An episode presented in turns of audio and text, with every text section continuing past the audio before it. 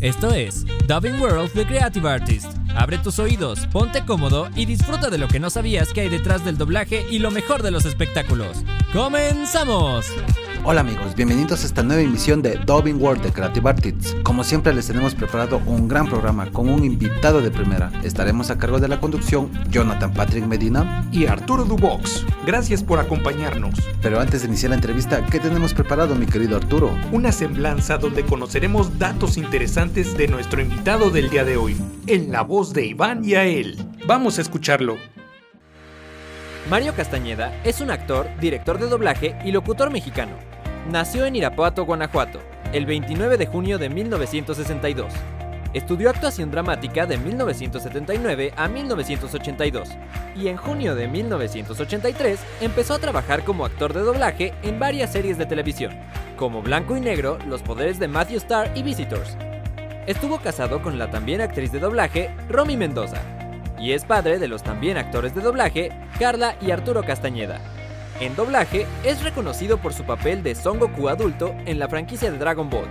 Además, es la voz de diversos personajes como Kevin Arnold, adolescente, adulto y narrador, en la popular serie de Los Años Maravillosos, Canon de Géminis en Los Caballeros del Zodiaco, Zap Brannigan en Futurama, Don Ramón y Ñoño en El Chavo, la serie animada, Bruce Banner, Hulk en el universo cinematográfico de Marvel, y también por ser la voz recurrente de actores como Bruce Willis, Jim Carrey, Mark Ruffalo, Tom Hanks, entre otros.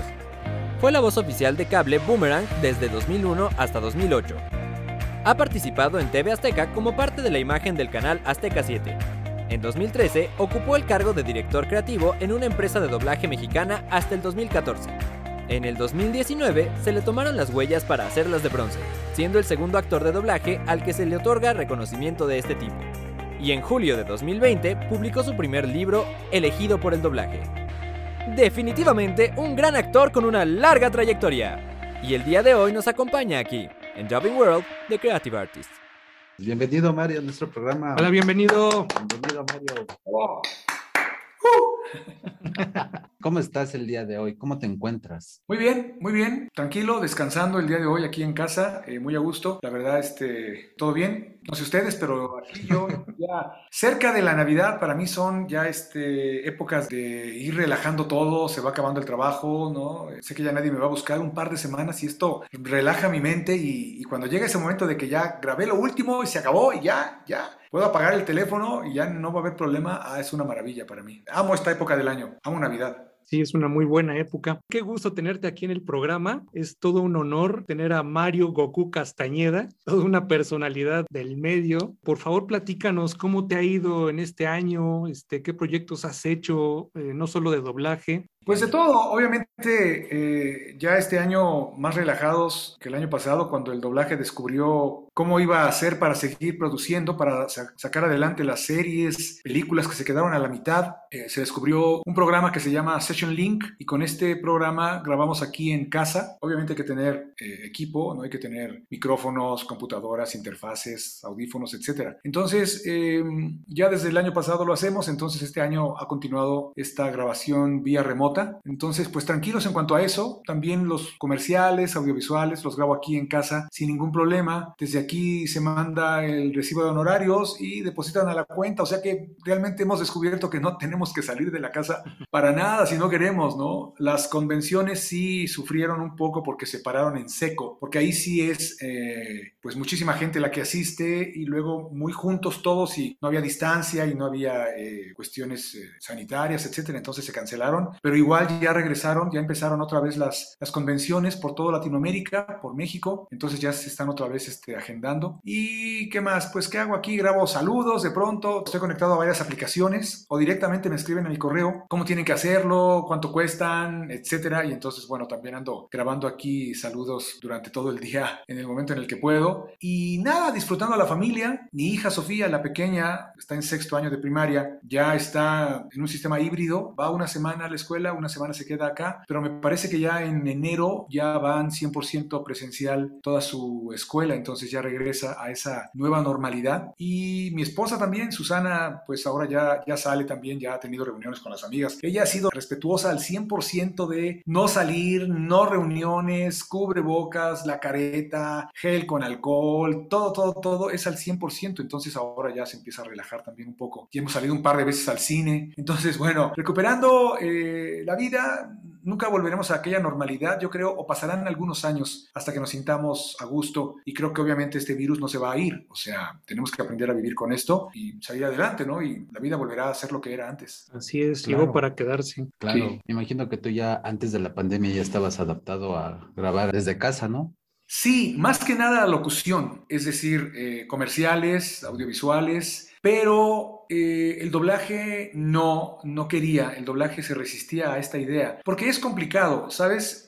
Primero que nada la confidencialidad. Que nadie se entere del material que de pronto llega a tu computadora. No lo puedes grabar, obviamente, no lo puedes fotografiar. Los libretos, en cuanto se termina la grabación, se destruyen. Para que no quede huella y no vaya a haber algún problema de que información se filtre. Hay gente, aunque no lo creas, que de pronto fotografía la pantalla, ¿no? Y luego publica, ¿no? Además, aquí grabando el capítulo 28 de la serie del rey, se acaba de morir el rey, lo mató el príncipe, ¿no? Y tú, güey, eso era sí. Point, ¿no? Y tú ya lo publicaste 20 capítulos antes, ¿no? Entonces, obviamente, esto preocupaba mucho al doblaje, a los clientes, pero aparte es complicado grabar el doblaje a distancia porque necesitas estandarizar a todos los actores y actrices de doblaje en el lugar donde se va a grabar, una cabina o un lugar sonorizado, que esté vivo el sonido pero que no tenga rebotes. Necesitas estandarizar los micrófonos, los audífonos, las interfaces. Por ejemplo, hay gente que tiene muy buenos micrófonos para grabar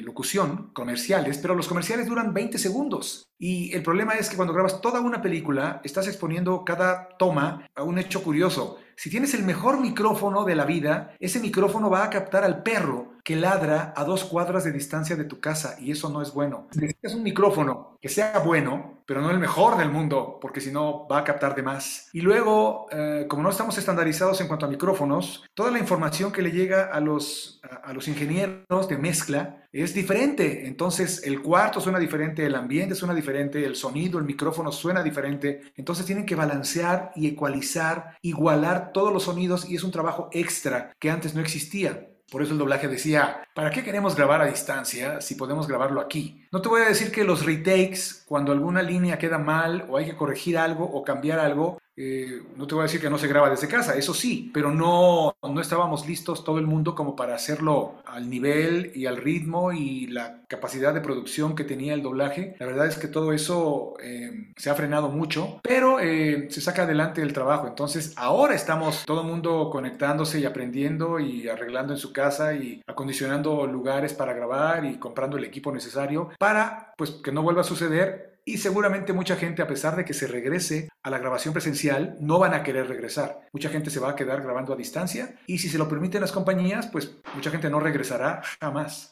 Bueno, la gente ya piensa que ya, pero aún sigue la pandemia. Sigue, ahorita hay nuevos casos, nuevas cepas, como la de sudafricana. Estabas comentándonos hace un momento sobre los eventos que hacían en diferentes países de Latinoamérica, también inclusive Estados Unidos, etcétera. He visto un poco que ya está volviendo estos eventos otra vez. Es con sana distancia. ¿Cómo lo están manejando en este aspecto de eventos? Sí, sabes que creo que se han descubierto varias cosas. Por ejemplo, ¿dónde están ustedes? ¿Aquí en Ciudad de México o dónde están? Aquí en Ciudad de México. Aquí en Ciudad de México. Ok, bueno, conocen Perisur, ¿no? Perisur cerró cuando la pandemia y todo esto, y no sabíamos realmente, ¿no? Y la gente asustada. Pero creo que se ha descubierto que puedes ir a Perisur con tu cubrebocas, a veces con careta, ¿no? Cuidado de lavado de manos, gel con alcohol, y no te contagias. Es decir, no encuentras el contagio en esos lugares. Debes tener mucho cuidado, por supuesto, pero puedes ir. Por otro lado, las reuniones familiares, en donde llegan tíos, los abuelos, sobrinos, y luego todo el mundo dice después de 15 minutos, bueno, pues vamos a comer. Bueno, todo su mundo se quita el cubrebocas, ¿no? Luego se les olvida ponérselo después de acabar de comer, y luego se les olvida que puede haber contagio. Con uno que esté contagiado puede contagiar a todos, y luego empiezas a beber, y luego dices, no pasa nada, somos familia, seguro todos nos cuidamos. Y luego abrazas al sobrino o al primo, y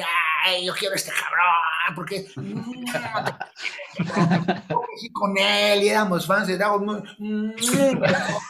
¿Me entiendes? Eso sí. Es lo que contagia. La familia, de pronto esas reuniones, pero en las convenciones yo he visto a todo el mundo cubierto, separado, con caretas, con gel, lo sanitizan a cada rato, ¿no? Etcétera, etcétera. No te voy a decir que no pueda hacer que alguien se contagie, pero yo personalmente te aseguro que desde octubre del año pasado, que empezaron otra vez algunas convenciones para acá, he tenido contacto con, ¿qué te gustan? 2 o 3 mil personas que me han ido a pedir un saludo, un autógrafo, una grabación, algo, y aquí estoy. Me he cuidado, tengo mucho cuidado, nunca me quito el doble cubrebocas, si toco a alguien o que nos saludamos de puño, ¿no? Si de pronto alguien llegamos a saludarnos o lo que pase, gel inmediatamente, o sea, ¿se entiende? Creo que se puede vivir con todo este cuidado. No te digo que no pueda hacer que me contagie en cualquier momento, pero a mí me ha quedado la clara respuesta de que se pueden tener estas convenciones y no significa que todo el mundo se va a contagiar por asistir a una de estas convenciones. Es correcto. Oye, Mario, y bueno, pues tienes una gran experiencia en el medio. Has visto cómo ha evolucionado la industria. En este momento, desde tu punto de vista, ¿dónde se encuentra el doblaje mexicano? Bueno, el doblaje mexicano ha tenido altas y bajas. La verdad es que desde el principio ha sido una industria que ha tenido un buen desempeño, tiene un nivel de aceptación a nivel mundial, una calificación muy buena. Hacemos un buen trabajo con una buena calidad. Hace 70 años o algo así, México se robó el doblaje, lo monopolizó, por cuestiones de cercanía con Estados Unidos, básicamente, y por cuestiones de producción del material, la celulosa del material de 16 milímetros. México producía material de 16 milímetros, que es con el que se hacían las copias para trabajar en el doblaje. Entonces teníamos con qué hacerlo y teníamos muy buen material humano, buenos actores, buenas actrices que vinieron de la radio al doblaje. Entonces fue lo que ofrecimos como trabajo a Latinoamérica y a los clientes, y nos robamos el doblaje. Pero por ahí de los 90 lo perdimos, o bueno, perdimos un porcentaje muy importante, porque somos buenos para el doblaje, somos malos para la entrega. Aquí en México la gente decía, el cliente lo quiere para el viernes. Bueno, pero el que dice viernes dice lunes temprano, ¿no? O martes. Y entonces México se daba el lujo de mandar al carajo al cliente y entregar cuando quería. Y un día el cliente dijo, México, ya no te preocupes. ¿Sabes qué? Aquí en Latinoamérica hay países que tienen compañías de doblaje y quieren trabajar. Me están prometiendo que me van a entregar cuando yo lo ordene. Entonces, no te preocupes, te voy a quitar trabajo porque seguro tienes tanto que no puedes con él. Y han esperado una oportunidad y no han desarrollado sus industrias como se podría, porque estábamos contigo todo el tiempo al 100%, pero pues si no lo quieres, me lo llevo. Entonces, Venezuela, Colombia, Chile, Argentina empezaron a recibir trabajo y empezaron a producirlo, y a producirlo bien, además, con una buena propuesta de talento y obviamente pues con muy buen equipo y todo. Entonces México dijo, ups, y se fue algo así como el 35% del trabajo de doblaje de México. Lo perdimos por cretinos, así, ¿no? Entonces inmediatamente México se puso las pilas. ¿Qué pasó? ¿Qué pasó? No, sí, sí puedo entregar, ¿no? Y además, ¿quieres voces nuevas? Empezó a preparar gente y en eso estamos, ¿no? Y dando nuestra mejor cara y el mejor trabajo y la mejor calidad y etcétera, tratando de generar, y empezó México a producir talento nuevo, a producir y educar actores y actrices en el mundo del doblaje, en la especialidad de doblaje. Y entonces, bueno, estamos ahí ofreciendo esta calidad y este trabajo y esta nueva capacidad instalada para producir más y más doblaje, esperando que regrese parte de esto que se fue. Quizás no va a regresar eso que se fue, pero la realidad es que la cantidad de material o el porcentaje que se dobla de todo el material audiovisual que se produce en todo el mundo es realmente muy poca. Hay muchísimo que no se dobla, porque no hay dónde hacerlo, porque no hay con quién hacerlo. Entonces se dobla como lo más, así, lo más llamativo, ¿no? Y de pronto surge Netflix, que Netflix tiene un departamento que se dedica a doblar lo suyo. Entonces también tiene que buscar dónde y con quién. Y entonces, bueno, no deja de aparecer más y más y más trabajo para el doblaje. Entonces, quizás no vamos a recuperar ese 35% que ya se fue, pero el 65% que se quedó es una cantidad de trabajo que ha crecido, ¿se entiende? Sigue siendo un mismo porcentaje, pero es más porcentaje porque ese 100% es más grande ahora. Así es, pues como dices, yo creo que hay mucho trabajo porque se están haciendo muchas producciones, hay muchas plataformas y pues es buena la competencia, ¿no? O sea, que otros países también tengan sus empresas y todo. Siempre, la verdad es que no estamos en guerra, estamos en una plática constante, en un una conexión con Latinoamérica. Y ahora con esto de la pandemia, que pues trajo la grabación vía remota, a distancia, también se abre la posibilidad de un sueño largamente acariciado por la industria de doblaje, no solo mexicana, sino de toda Latinoamérica, de que conectados a distancia con las computadoras, estandarizados los micrófonos, estandarizados los estudios, las cabinas en casa, se pueda trabajar, y ya se hace, con el mejor talento de toda Latinoamérica, no necesariamente México nada más, no solo los directores, traductores o actrices y actores de México. ¿Te imaginas trabajar con ingenieros y todo el equipo de cualquier país de Latinoamérica? Por ejemplo, de pronto Batman y el Guasón son venezolanos, y entonces de pronto llegaba una película acá a México y tú decías, uy, es que esta película debió llegar a Venezuela, porque allá están las voces. Entonces, ¿qué hacemos, no? ¿Los traemos? ¿Los viajamos? Ya no. Ahora apareció cuál personaje, tal o cual personaje, tal o cual, ¿no? Y a todo el mundo le ha gustado cómo lo dobla tal actriz. Es venezolana, es colombiana, es chilena, es mexicana. Contáctenla. Nos conectamos y la grabamos. Ya la cuestión será ver cómo le mandamos el dinero. Hasta eso lo vamos a innovar, ¿no? Vamos a hacer lo que sea un negocio redondo y perfecto para que toda la industria de doblaje latinoamericana esté conectada en una gran industria. Y esto solo puede ser algo bueno, porque entonces, como una sola industria latinoamericana, ya puedes tener un frente común, fuerte, único, para hablar con los clientes y decir, espérame, esto se cobra así, esto cuesta tanto, ¿no? Esto se va a hacer así, ya no vas a encontrar lugares donde podría ser más barato. No estoy diciendo que existan o no, pero podemos estandarizar muchas cosas y a la larga creo que puede ser algo bueno. Claro, pero con respecto a lo que nos estás comentando ahorita, también hay, por ejemplo, no todos están de acuerdo como tú nos estás mencionando ahorita, sino más bien en que, por ejemplo, son cerrados y quieren que todo se haga, digamos, aquí en México y punto. O sea, el país mejor en doblaje es México y no dejan la oportunidad a otros lugares. Entonces, hay por ahí también a veces hay problemas. ¿Qué opinas al respecto tú? Mira, yo creo que los actores y las actrices de doblaje estamos para servir al doblaje, no para servirnos del doblaje. La realidad es que el doblaje no es nuestro. El doblaje lo piden y lo generan los clientes, los dueños del material audiovisual. Las películas, las series de televisión,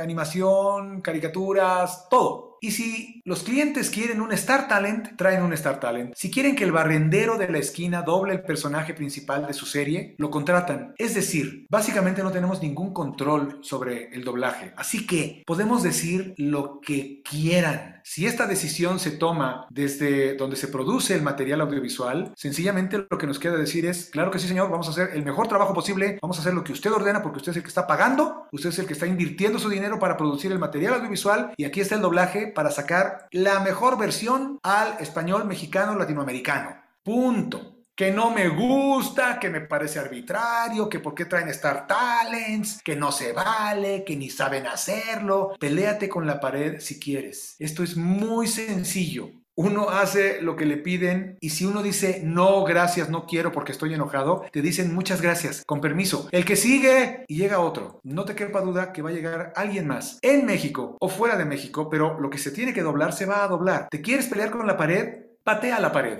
Pero creo que muy poco vas a conseguir de eso. Sin duda, tú tienes una gran trayectoria, muchos años de trabajo, y allá por el 2019 tomaron tus huellas para hacerlas en bronce, siendo el segundo actor que se le otorga este reconocimiento. Sí. ¿Cómo se te da esto? Fue muy bonito, la verdad es que, sabes que creo que esta época del doblaje es una época maravillosa para vivirla. Pude haber aparecido en el doblaje hace 30 años y no me hubiera tocado, o aparecer después, ¿no? Y que no tuviera ese brillo que aparentemente tiene ahora. Pero me tocó estar en el doblaje, con experiencia ya en el doblaje, cuando Internet sacó al doblaje del anonimato. Porque el doblaje estaba en el anonimato, la gente no nos conocía, no sabía dónde se hacía, cómo se hacía, quién lo hacía, cómo se llamaban los que hacen el doblaje, dónde lo hacen, alguna foto, sus biografías, no había nada. Y de pronto aparece Internet y sacó al doblaje del anonimato. Y nos pusieron un foco de 5000 watts, así que nos ilumina, y de pronto la gente nos reconoce no solo por una película o por una serie o una caricatura, no, por años de trabajo, porque eres este otro personaje y el otro y la película, y Bruce Willis, Jim Carrey, Mark Ruffalo,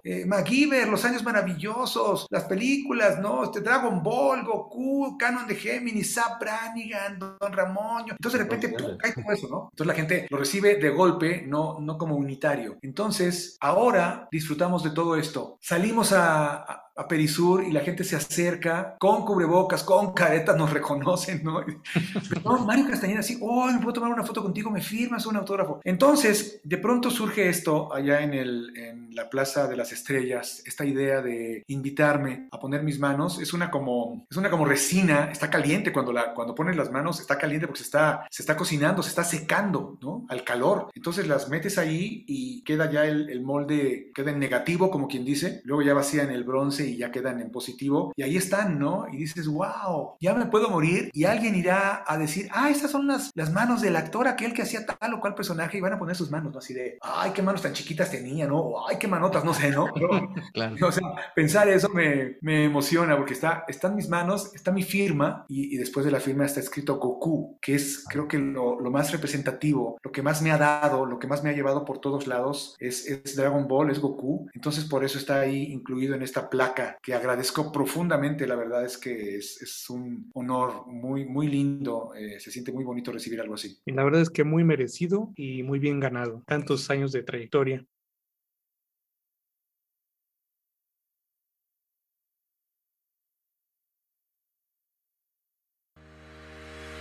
No te muevas, continuamos con más de Dubbing World de Creative Artists.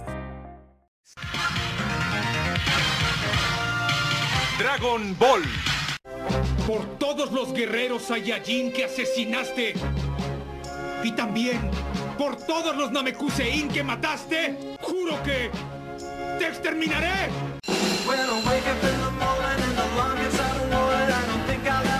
Salvado por la campana. Bien, aquí está la comida. Hamburguesas, patatas fritas y tal vez una sorpresa. No voy a estar solo. Te presento a Irving. Es mi nuevo invento. Se trata de un mini vehículo que tiene características neuromiméticas. ¿Y por qué diablos me ha de importar lo que le pase a esa niña? Quiero que le digas a Zoyside que nunca le entregaré el cristal negro. Houston, ¿me escuchan? Soy Harry Stamper. Nada más que ahora está de vaca. De vacaciones. Digo, claro que mientras yo lo sustituyo. ¡Ay, tus hormigas, Chan! Los Años Maravillosos, 1968. Yo tenía 12 años. Ocurrieron muchas cosas ese año. Danny McLean ganó 31 juegos.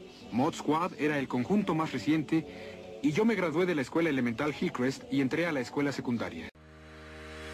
Estamos de vuelta. Estás escuchando Dubbing World The Creative Artist con Jonathan Patrick Medina y Arturo Dubox.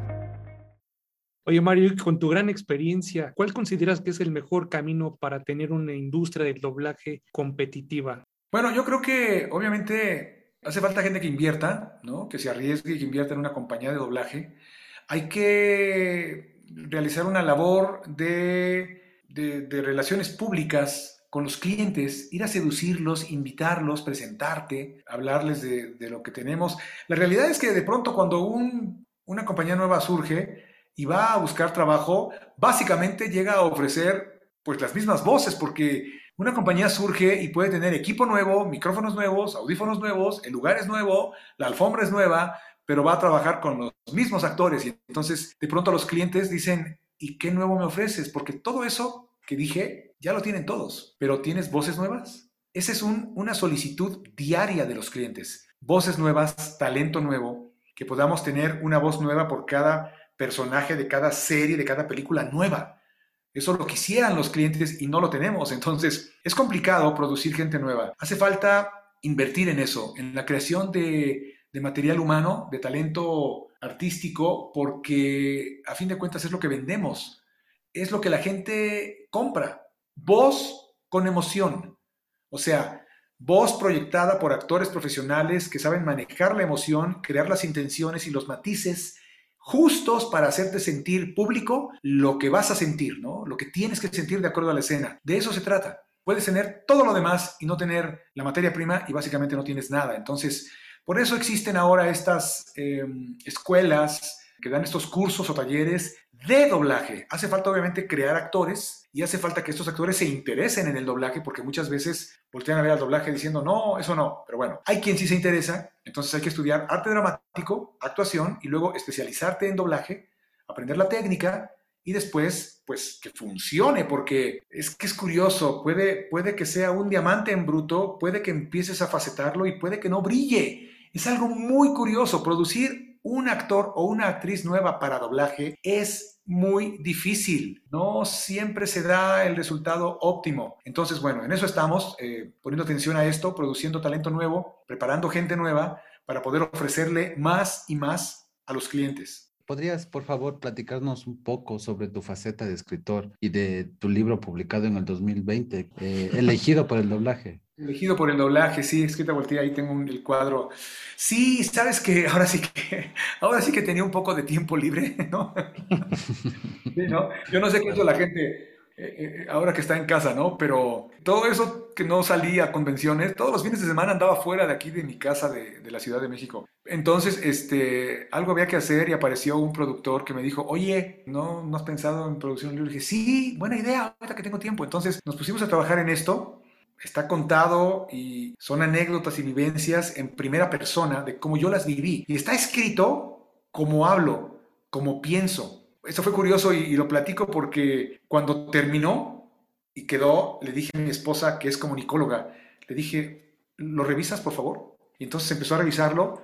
Y cuando volteé ya tenía ahí no sé cuántas anotaciones, ¿no? Y dije, me dijo, mira, es que aquí, en este párrafo, repetiste doblaje 3 veces. Dijiste, y por eso es que mis amigos del doblaje, los actores de doblaje, la industria de doblaje, y me dijo, con que digas mis amigos, los actores y la industria de doblaje, es suficiente. Y le dije, sí, pero yo no hablo así, yo no pienso así. Yo necesito decir, los de doblaje, nada de doblaje, de doblaje, porque así lo siento. Me dijo, ok, entonces si tu idea es que se oiga o se lea como hablas, como piensas, entonces voy a checar otras cosas, pero no eso, porque eso es un estilo muy especial de contar las cosas. Y entonces se respetó todo eso, ¿no?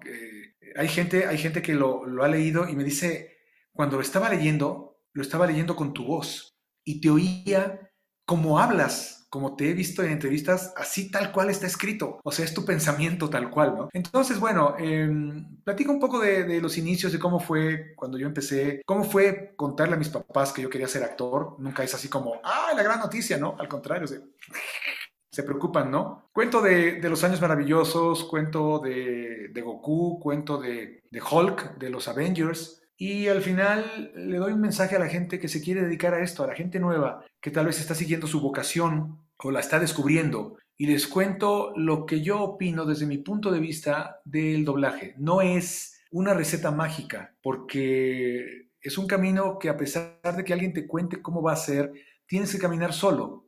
Pero hay una forma en la que yo lo viví y entonces solo puedo contar de esto de esa manera, como yo lo vi, esperando que le vaya bien a todo el mundo, pero bueno, obviamente pues cada cabeza es un mundo, ¿no? Entonces de eso va el libro. La verdad es que fue como tener otro hijo, fue muy bonito y ya ves que la vida dice, ¿no? Tienes que sembrar un árbol, tienes que tener un hijo y tienes que escribir un libro. Pues bien o mal, como sea, ahí está.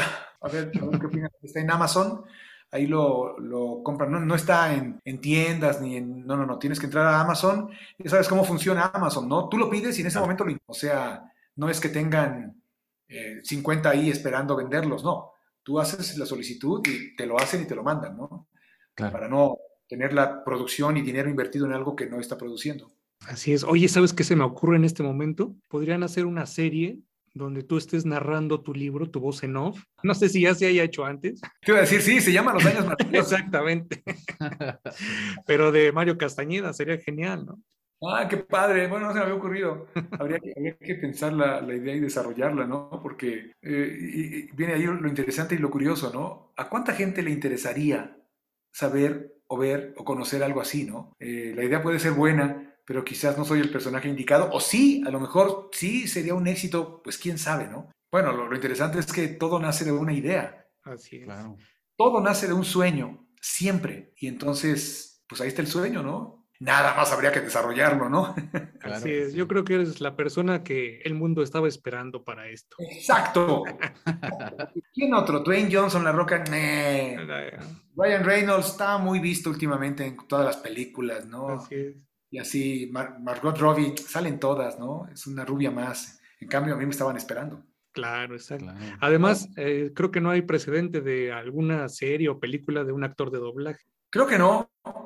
Creo que no, pero creo que sería la forma perfecta de contarlo, como Los Años Maravillosos. ¿Sí? Exacto. Claro, y con tu voz, pues. Y contando cómo fue, ¿no?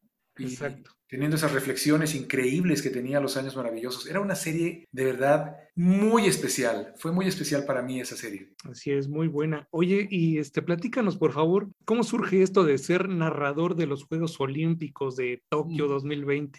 Si recuerdan, cuando terminó, ¿qué fue? ¿Brasil? ¿Cuándo fue? Lo último fue en Brasil, creo, la anterior. Aparecieron personajes de videojuegos y de anime japoneses. Sonic, Mario Bros, Hello Kitty, Goku, estuvieron ahí presentes como mascotas de los juegos. Y creo que la idea era que lo fueran con un rol más importante que solo haber aparecido en el cambio de bandera. Pero vino la pandemia y entonces ya se frenó. El año pasado, 2020, estuvimos en contacto con gente de TV Azteca y con ESPN para ver si había alguna posibilidad de algo. Y fue algo que se dio de forma natural. Porque era Japón, porque es Dragon Ball, por Goku, etc. Entonces, pues no pasó nada el año pasado, se canceló, se postergó y empezó este año e inmediatamente en cuanto se fue acercando la fecha y si sí o no, nuevamente TV Azteca levantó la mano, que debo decir que TV Azteca es mi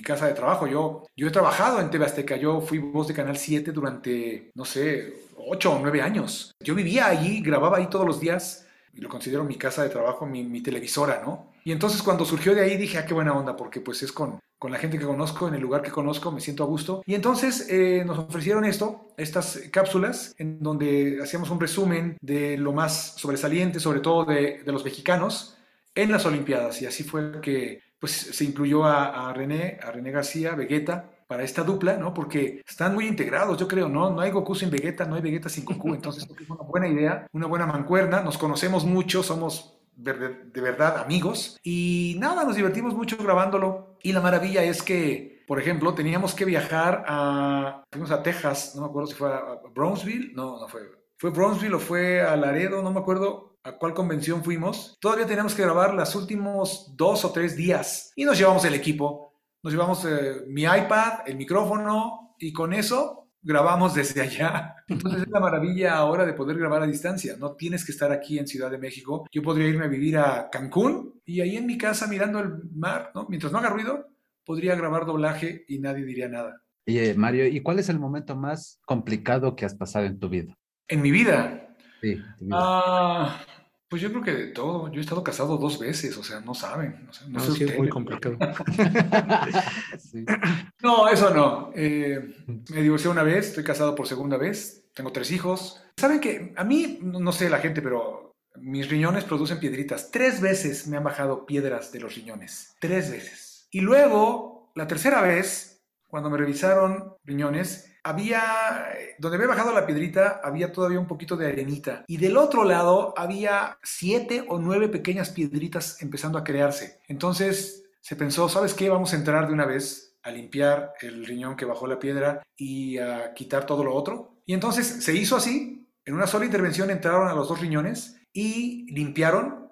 Y luego dejaron conectados 2 catéteres en los ureteros. Los ureteros son los conductos que bajan de los riñones a la vejiga. Se conectan 2 mangueras, básicamente, pequeñitas, ¿no? Y entonces, esto es por si todavía hay algo que va a bajar, que al bajar no lastime los ureteros, porque las piedritas que bajan del riñón hacia la vejiga no son bolitas redondas como perlas, ojalá. Son como bolas de navajas de afeitar así, y entonces cuando van bajando, van desgarrando todo el uretero, y es muy doloroso. Entonces dejaron los catéteres, y luego al mes regresé a que los retiraran, pero al doctor se le olvidó que me había operado los 2 riñones, y solo quitó un catéter, y me dejó un catéter en el otro riñón. Y yo empecé con problemas y dolor, y luego tenía que ir al baño, y era de ir al baño, ir, porque si no, de pronto no podía contenerlo, ¿no? Era problemático, ¿no? Y entonces, bueno, pasó un tiempo y en alguna ocasión fui con mi primo, un primo mío que es urólogo, me revisó, me mandó a hacer un ultrasonido y salía algo en el ultrasonido, una forma que no se reconocía, y me dijo, hay algo en tu riñón, no te voy a decir que es un tumor, pero hay algo adentro, no, perdón, no era en el riñón, en la vejiga, me dijo, hay algo en la vejiga, entonces necesito que te hagas una placa simple del sistema urinario. Entonces fui, me tomé la placa, se veía mi riñón, el uretero y la vejiga, y se veía el catéter perfectamente en su lugar. Ay. Y yo tenía meses con el catéter allí, y entonces fue así de no puede ser, o sea, entonces bueno, tuvieron que volver a intervenir, y la cuestión aquí era que el catéter no se hubiera encarnado, que hubiera que, como lo jalan desde afuera, que no fuera a descargar algo, ¿no? Entonces bueno, pues entré a la operación y además 2 días después salía de viaje, ¿no? Entonces dije, pues voy, ¿no? Y ya, me acuerdo cuando desperté de todo aquello, que fue como despertar de un sueño así de pesadilla, ¿no? Cuando desperté, estaba ahí Susana y me dijo, todo está bien, retiraron el catéter, no hay ningún problema, ¿no? Y fue así de, wow, se acabó esta etapa, ¿no? Entonces, bueno, me ha pasado de todo, como a todos, ¿no? He chocado alguna vez, he tenido accidentes, me he caído, pero pues es la vida, ¿no? Y claro, tuvieras que echar atrás haz de cuenta que fue una videocasetera, ¿no? Le voy a poner rewind, ¿no? Para que eche para atrás, ¿no? ¿En qué momento de tu vida te paras? ¿En qué momento te detienes para seguir otra vez hacia adelante? Y la verdad es que, qué bueno que la vida no tiene eso, que creo que la vida vale la pena vivirla tal cual. Y no tengo nada que yo diga, esto fue el momento en el que mi vida se fue al caño, y no, al contrario, creo que puedo hablar nada más de cosas buenas. Me considero muy afortunado por haber encontrado mi vocación, por haberla seguido, por hacer lo que amo, porque esto que hago y esto que amo me ha dado el medio para tener la vida que tengo. Ha pagado todas mis deudas, me ha dado el medio para poner comida en la mesa de mis hijos, para comprar un par de casas, no sé cuántas casas compra la gente promedio, pero bueno, yo he comprado un par, coches, viajes, y entonces me siento bendecido y me siento muy agradecido con la vida por haber tenido esta oportunidad. Yo sencillamente estaba trabajando cuando llegó Dragon Ball, y ahora Dragon Ball me lleva por toda Latinoamérica. ¿Cómo dice el refrán Ama tu trabajo y no tendrás que trabajar un solo día de tu vida. Esto es lo que a mí me ha pasado los últimos 38 años. No ha sido trabajo, ha sido pura diversión, y me pagan. ¡Qué maravilla!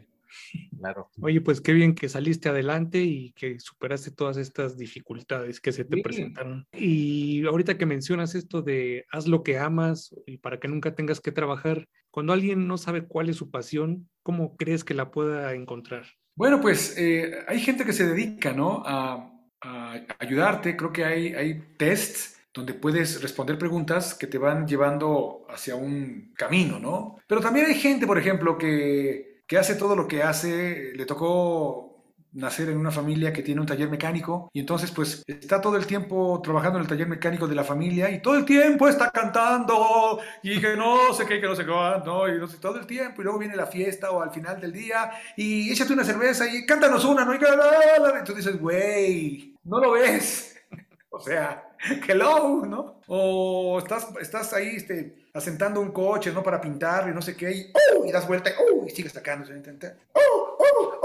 ¿no? Y bailando, y voy por otra lija y te vas para atrás con el walk, ¿no? O sea, hay muchas vocaciones que se expresan. De pronto, ay, mamá, es que no me sale aquí la raíz cuadrada. Ay, pásaselo a tu hermano, él es bueno para los números, ¿no? No, porque sí, de tal y cual, y pum, pum, pum, pum. Güey, o sea, la vida te va poniendo cosas allí. No siempre las que la familia quiera o las que tú quisieras a lo mejor, ¿no? Pero algo se expresa. Para algo eres bueno. Con algo de habilidades naciste. ¿Para qué? ¿Qué te nace? ¿Qué te llama? Por eso se llama vocación, porque es una voz que te llama. Entonces, sé que no siempre es fácil. Yo sé que mucha gente está haciendo un trabajo que no lo hace o no la hace feliz, porque no hubo de otra, porque nunca supo. Nadie le dijo, no supo seguir ese camino, o cuando lo pensó le dijeron, no, ahí no, ¿eh?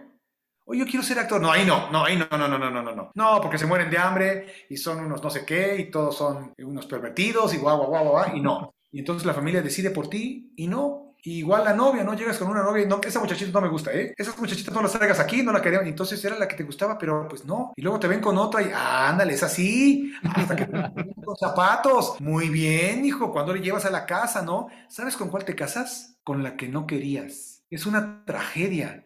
Cuesta mucho trabajo levantar tu voz y defender tu voz y decir, yo quiero esto. Muchas veces el precio que tienes que pagar es, pues entonces mantente con tus propios medios, porque si no haces lo que aquí queremos, dejó de haber apoyo. Y tienes que decir, qué bueno que me lo dicen o qué bueno que me lo recuerdan, con permiso y ya me voy. Muchas gracias por todo el apoyo hasta el día de hoy y yo de aquí en adelante ya me hago cargo, no se preocupen, ¿no?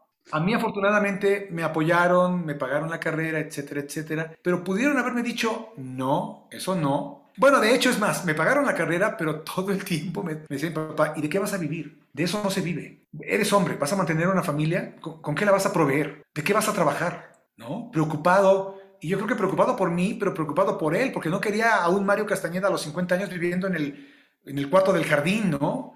Porque no tengo trabajo, porque soy actor, ¿no? Maldita suerte haber tenido un hijo actor porque no pudo salir adelante, ¿no? Y hay que mantenerlo y mantener a su familia. Entonces, bueno, afortunadamente la vida funcionó y lo que yo escogí resultó que sí se puede vivir de eso y muy bien y muy a gusto. Entonces, pues bueno, yo le opino, digo, yo le digo a la gente que tiene esta idea de estudiar lo que yo estudié, adelante, con todo el corazón, con toda la pasión, ¿sí? Con las habilidades naturales que tengas, multiplícalas con el estudio, prepárate. Hay una lucha despiadada allá afuera. Sal a esa lucha y gánate tu lugar y defiende tu lugar. No busques hacer las cosas mejor que nadie. Busca hacerlas diferente a todo el mundo. ¿Cómo las ha hecho todo el mundo hasta el día de hoy? Ok, ¿ya visto cómo es? Ahora, ¿cómo lo harías diferente? ¿Qué giro le vas a dar? Que te haga único, que te haga especial.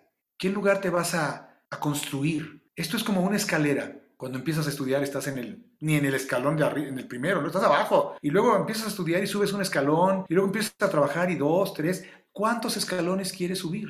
¿Quieres llegar al tercer escalón? Ahí, ¿estás ya bien? Ahí hay el medio suficiente. ¿Está? Sí, estoy a gusto, sí. No tengo familia, estoy bien. Con estos 3 escalones, bien. Ah, ok. Quiero un coche. Ah, sube otro escalón, ¿no? Ah, ok, sí, ya me compré el coche, ¿no? Y así. Y puede ser que ahí te quedes. Hay gente que desde que empieza dice, yo quiero llegar hasta arriba de la escalera. Y entonces les digo, la pelota está en tu cancha, depende de ti. Es trabajo constante, es esfuerzo, es pasión, es dedicación, es amor a eso. Y tienes que pagar ese precio. Solo te voy a decir una cosa, la vida se ve tan linda desde allá arriba de la escalera como no te imaginas. Increíble, pues eres la prueba viviente de que se puede vivir de la pasión. Toca hacer lo que a uno le gusta, lo que uno ama, para cumplir sus sueños. No te muevas, continuamos con más de Dubbing World de Creative Artists. Creative Media Partners, también conocida como Creative Artists, es una empresa dedicada a la representación de talento, principalmente operando desde los Estados Unidos de América, y ahora expandiendo sus operaciones en México. Actualmente está en el proceso de reclutamiento de actores, escritores, directores y showrunners.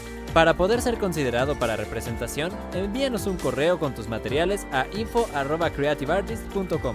También nos puedes encontrar en IMDb Pro como Creative Media Partners y en nuestra página web como Creative Artist, además de en redes sociales. La creatividad implica valentía. Estamos de vuelta. Estás escuchando Dubbing World The Creative Artist con Jonathan Patrick Medina y Arturo Dubox. ¿Qué sientes al ver a tus hijos, Carla y Arturo, que se dedican a lo mismo que tú? Actualmente siento una gran tranquilidad. Pero cuando eran niños y empezaron, era divertido, ¿no? ¡Ay, qué lindo! Están jugando a papá y mamá y están ganando dinero. Ok, se les está guardando en el banco, algún día lo van a tener. Y luego llegó el momento en el que uno empieza a decidir la vida y tú empiezas a pensar, ¿qué irán a decidir, no? ¿A qué se irán a dedicar? Y ya estaban allí, conocían todo el oficio, no habían estudiado la carrera, pero sabían hacerlo. Doblaje, locución, audiovisuales, vaya, trabajar con la voz, interpretar, manejar emociones, proyectarlas, ¿no? Y de pronto se siguen en esto y empiezas, no, en serio, ¿a qué se van a dedicar, no? Luego empiezan los problemas que ya quedan fuera de tu control, cuando ya tienen que caminar solos y tocar puertas solos y buscar un lugar solos. Por supuesto que siempre los va a acompañar su nombre. O sea, no te voy a decir que no... O sea, que ser los hijos de quien son y apellidarse como se apellidan no les abrió las puertas. Por supuesto que se las abrió. Por supuesto. Pero hay un momento en el que ya... Papá se queda afuera, mamá se queda afuera y entonces... ¿no? Carla siempre lo vivió muy segura. Para ella, los Castañeda tenemos una sangre especial que nos corre por el brazo, que no es igual a la de los demás. Es azul. Es diferente. Somos...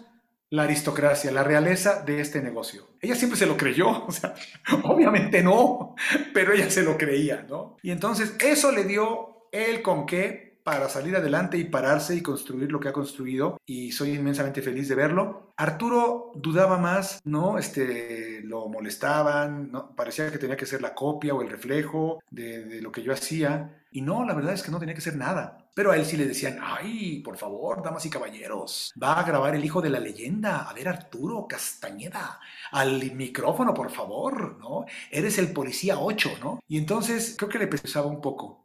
Y poco a poco fue adquiriendo esta piel dura de estar allí, de saber que sabías, de demostrar que lo habías sabido desde siempre, de que lo aprendiste desde niño, y encontrar un lugar y sentirte a gusto en este lugar y crecer como actor y luego crecer como director, empezar a traducir, y ahora que está tan especializado en los doramas coreanos, ¿no? Que los traduce, los dirige, los actúa cuando puede, o sea, se da el tiempo de hacer lo que quiere, y los miro a los dos, digo, wow, qué tranquilidad, porque la vida está funcionando para ellos, solos. Igual que mi papá no quería a Mario Castañeda viviendo en el patio del jardín, yo tampoco los quería a ellos viviendo aquí en el cuarto de visitas, ¿no? Entonces los miro y me siento muy orgulloso y platico con ellos sin meterme en su vida ni en su trabajo, respeto sus opiniones y lo que hacen y disfruto sus éxitos y me callo y me trago el dolor cuando veo que no salió algo y que se sienten mal porque tampoco tengo que decir nada, ¿no?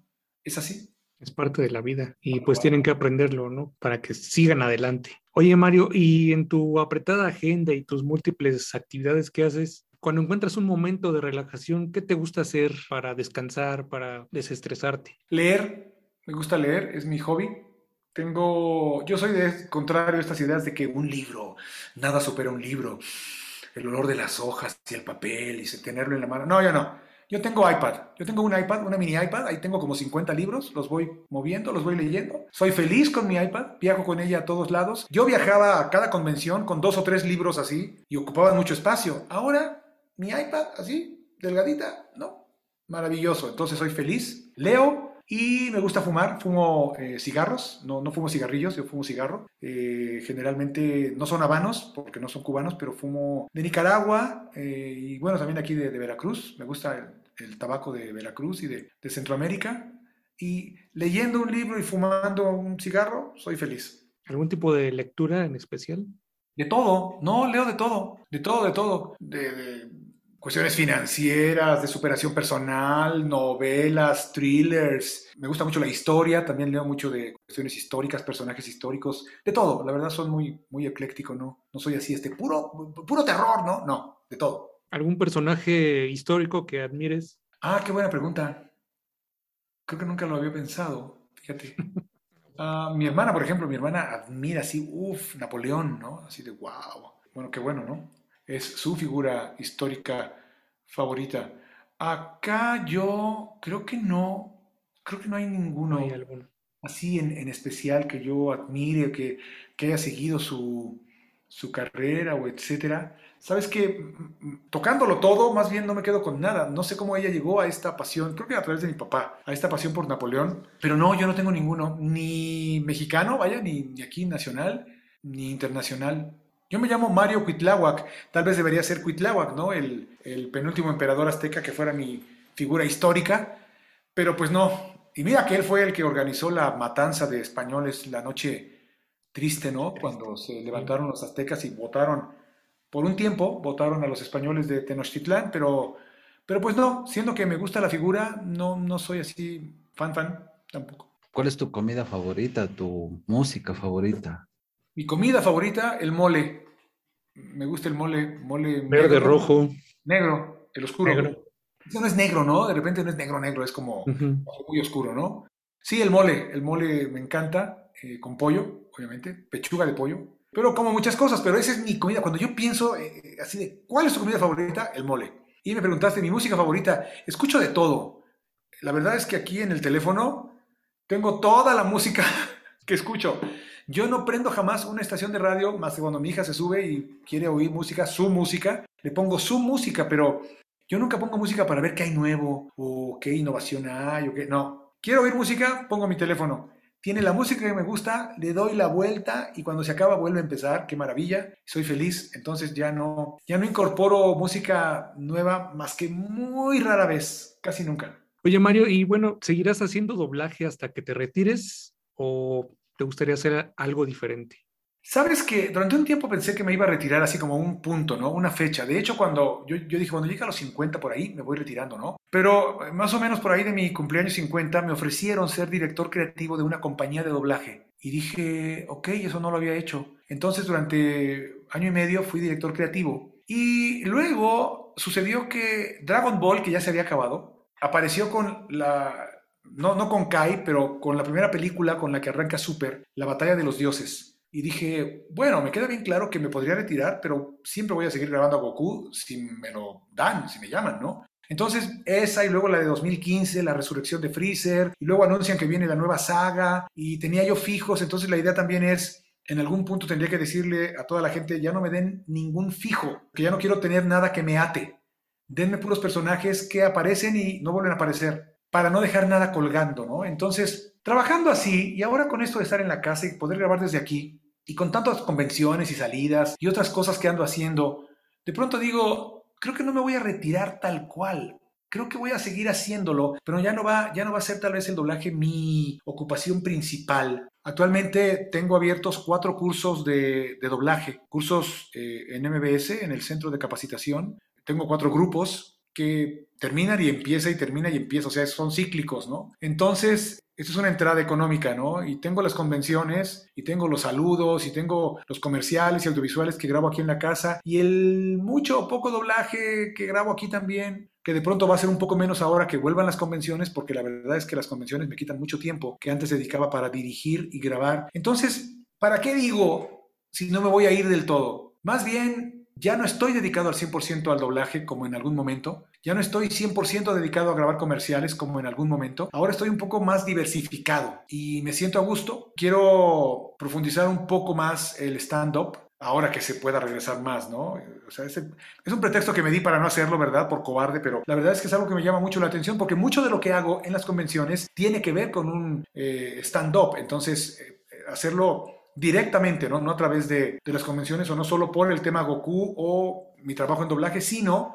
integrado todo, porque también es parte de mi vida, pero un stand-up incluso más adulto que acá donde se cuida tanto la figura infantil, ¿no? Entonces, bueno, ahí estoy sin decir ya me voy o me quedo o hasta tal fecha o no. Mario, hace unos años atrás tú fuiste a Ecuador, ¿verdad? A un festival, creo que era en un centro comercial San Francisco. Enchufe TV, ¿cómo fue para que se contactaron? Porque fuiste tú, fue Laura Torres, fue René García, etcétera. Desde que contactaron a Jimmy, el organizador del evento, Enchufe TV lo contactó. Oye, vienen para acá contigo, ¿podría ser que grabáramos con ellos? Entonces, primero me contactaron a mí para grabar un sketch. Claro. Y una vez allá contactaron también a René. Entonces fuimos a los estudios de Enchufe TV, los conocimos, a Natalia, a Jorge...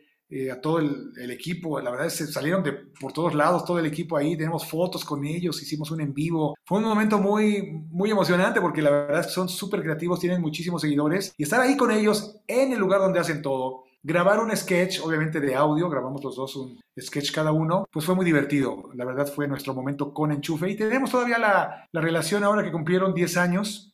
Claro. Grabé toda una serie de preguntas y respuestas para un trabajo con ellos, entonces tenemos la relación viva y estamos ahí, digo, en el camino, nunca sabes qué va a pasar. ¿Y qué te pareció grabar el sketch de ese que los 10 mandamientos para permanecer virgen? Sí, fue muy divertido, Obviamente no había imagen, todavía no filmaban la imagen o no la tenían ya montada. Tenía solo el texto, ¿no? Y me explicaban las escenas. Mira, sucede esto y esto y esto y por eso dices esto. Ah, ok. Entonces me iban dando toda la escena, la intención para que yo reaccionara a todo eso. Entonces fue muy divertido. Son gente muy creativa y lo saben hacer muy bien. Entonces, pues, muy padre, ¿no? La verdad, qué gusto y qué honor trabajar con ellos. Es muy divertido de pronto ser considerado para todo esto. Aparte de MBS, ¿estás dando a otros cursos o talleres o solo ahí? Sabes que de pronto sí, algunos talleres de un solo día, de ir a Puebla, por ejemplo, o ir a Jalapa o a Veracruz. Un día voy, un taller intensivo, que es casi como iniciación al doblaje y ya, ¿no? Es como sembrar una semilla o responder dudas o algo que pueda ayudar para definir una vocación. Entonces, esta es la idea de esos cursos que son así de un solo día, de ida y vuelta, y de pronto algo en una masterclass o algún curso también de un par de horas platicado aquí en internet por Zoom o alguna otra plataforma. Así es lo que hago básicamente. Mario, nos la hemos pasado genial aquí contigo. Ha sido muy gratificante tenerte aquí con nosotros en nuestro programa el día de hoy, que llega a ustedes gracias a Creative Artists. Ya para despedirnos totalmente del programa, tal vez nos puedes hacer algunas de tus voces conocidas despidiéndote de Creative Artists. Claro, pues amigos de Creative Artists, muchas gracias por la invitación. Yo soy un actor mexicano dedicado al doblaje, que soy muy afortunado. He viajado por todo México, sur de Estados Unidos, toda Latinoamérica, excepción de Brasil, por supuesto, que hablan portugués. Gracias a mi trabajo y gracias a estos personajes como Goku. ¡Hola! Soy Goku y les mando un gran saludo y un enorme ¡Kamehameha! ¡Ah, ya los maté! Canon de Géminis. ¡Saga! No sabes cómo te odio, Saga. Te odio porque tienes nombre de ropa interior, Saga. Te destruiré con una explosión galáctica. Nunca lo mató. Zap Brannigan, patán adorable de Futurama. Aquí tuve sexo con una mujer para variar. Avisa a la tripulación. Lila, ¿no? Don Ramón y Ñoño del Chavo Animado. Oye, Ñoño, ¿dónde está Chavo y a Kiko? Es que sabes que los mandé por unas tortas, pero yo creo que ya se las tragaron. Sí, serán mensos. No, don Ramón, no he visto a nadie. Íbamos a jugar a los soldados. ¡Soldados! ¡Firmes! ¡Ya! ¡Ajá! ¡Ajá! Bruce Banner, Hulk. Ese es mi secreto, capitán. Siempre estoy enojado. Y el Grinch. ¿Esos quién? Voy a acabar con ellos. Me invitan a su festividad, pero no puedo acudir porque mi agenda está llena. 4 de la tarde, contemplar el abismo. 4:30, arreglar la hambruna mundial sin decírselo a nadie. 5 p.m, sumergirme en mi miseria. 6, cena conmigo. Esa no la voy a cancelar. Y así sucesivamente. Les mando un gran saludo, amigos, y les mando un enorme kamehameha. Listo. Muchísimas gracias, Mario. Gracias a ustedes. Saludos. Muy bien. Igualmente, buena tarde. Igualmente. Cuídate. Gracias. No olvides descargar nuestro podcast. Esto fue Dubbing World de Creative Artists. Te esperamos en nuestra próxima emisión, con más invitados, más noticias y lo último del talento internacional. Una producción de Creative Artists Partners.